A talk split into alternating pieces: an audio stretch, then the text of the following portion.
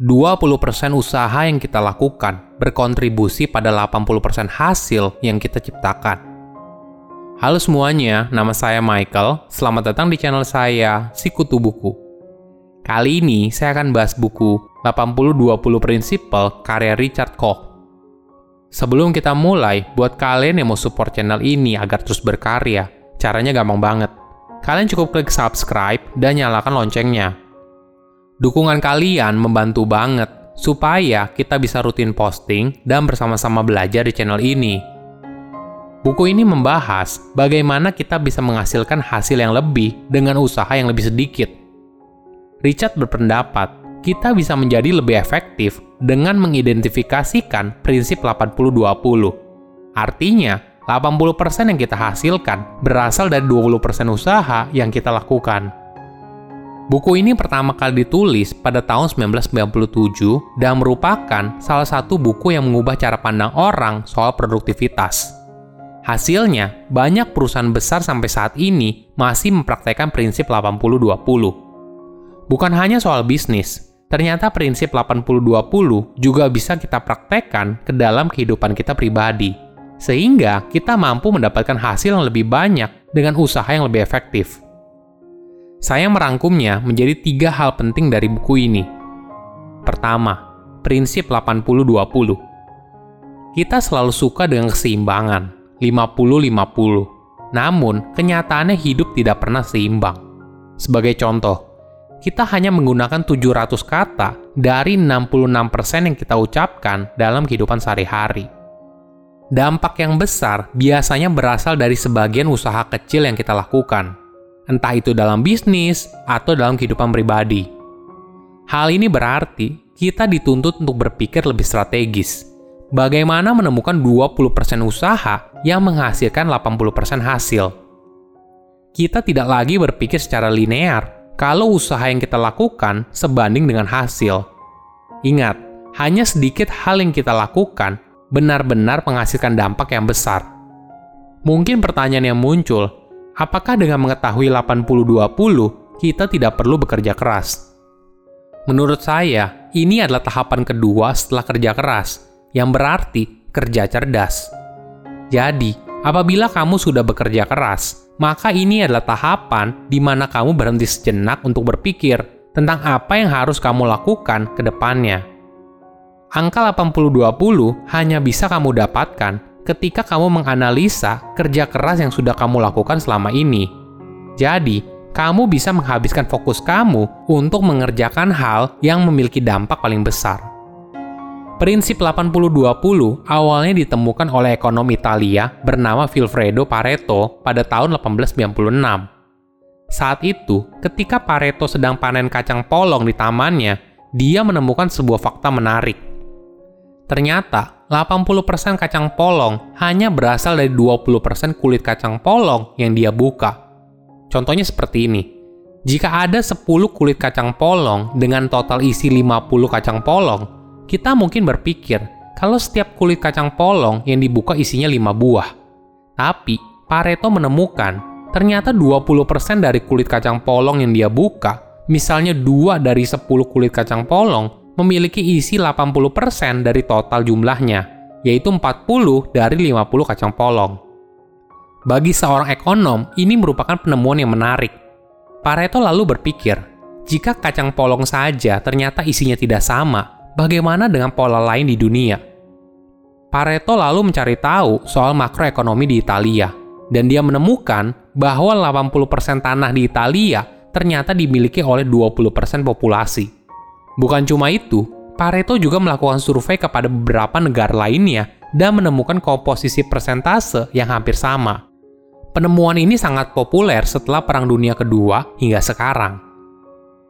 Kedua, praktek 80-20 dalam kehidupan. Mungkin dalam prakteknya, angkanya tidak persis 80-20. Mungkin bisa juga 90-10 atau 70-30. Tapi ide kuncinya adalah ada hubungan yang tidak sama antara apa yang kita lakukan dengan apa yang kita hasilkan. Ini adalah fakta hidup yang harus kita terima. Kalau di dunia nyata itu ternyata tidak adil. Tapi, jangan jadikan fakta ini untuk berkecil hati. Gunakan informasi ini sebagai peluang dalam bisnis dan juga hidup yang kamu jalani.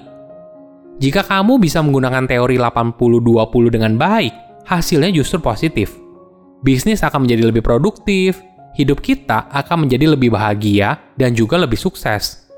Sebagai contoh, sebelum Steve Jobs kembali ke Apple setelah dipecat, saat itu Apple punya lini produk yang sangat banyak, hingga mencapai 300 jenis produk.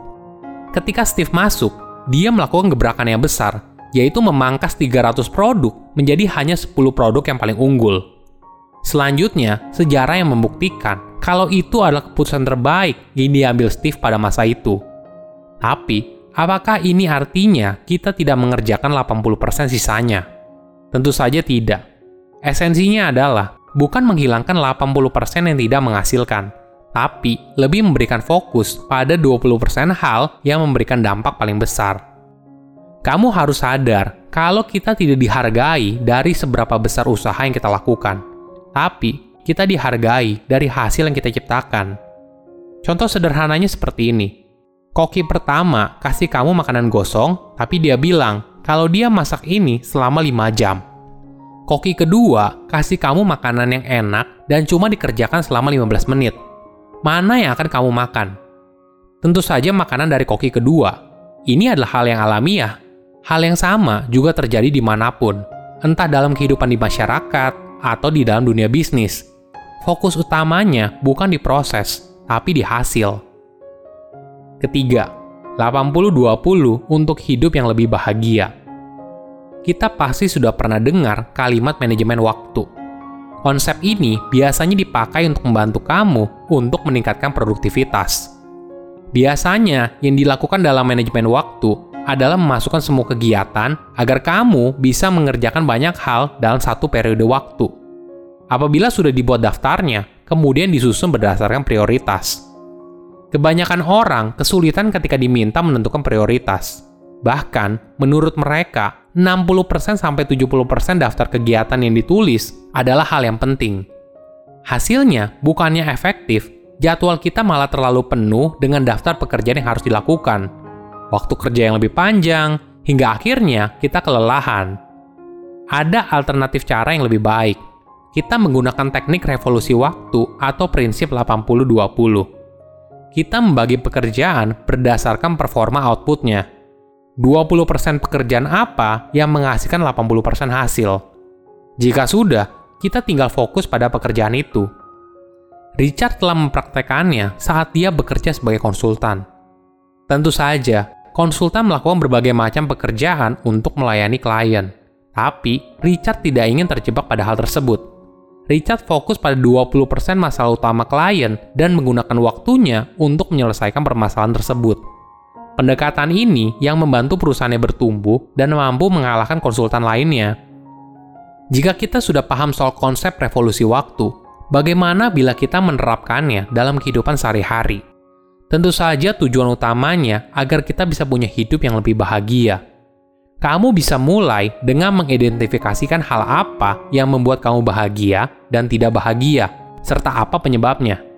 Coba tanyakan ke dirimu sendiri, apa 20% dari hidupmu yang bisa memberikanmu 80% kebahagiaan dan juga sebaliknya.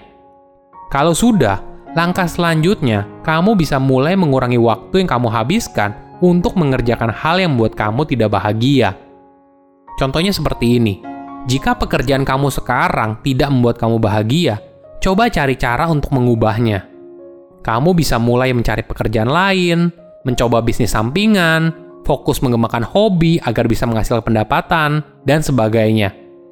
Intinya, apa pun yang kamu lakukan, tujuannya adalah agar kamu tidak menghabiskan seluruh hidup kamu untuk mengerjakan hal yang membuat kamu tidak bahagia. Prinsip 80-20 ada hampir di setiap area di mana 20% usaha menghasilkan 80% hasil. Gunakan prinsip ini untuk membuat kamu lebih produktif, lebih efisien, dan lebih bahagia.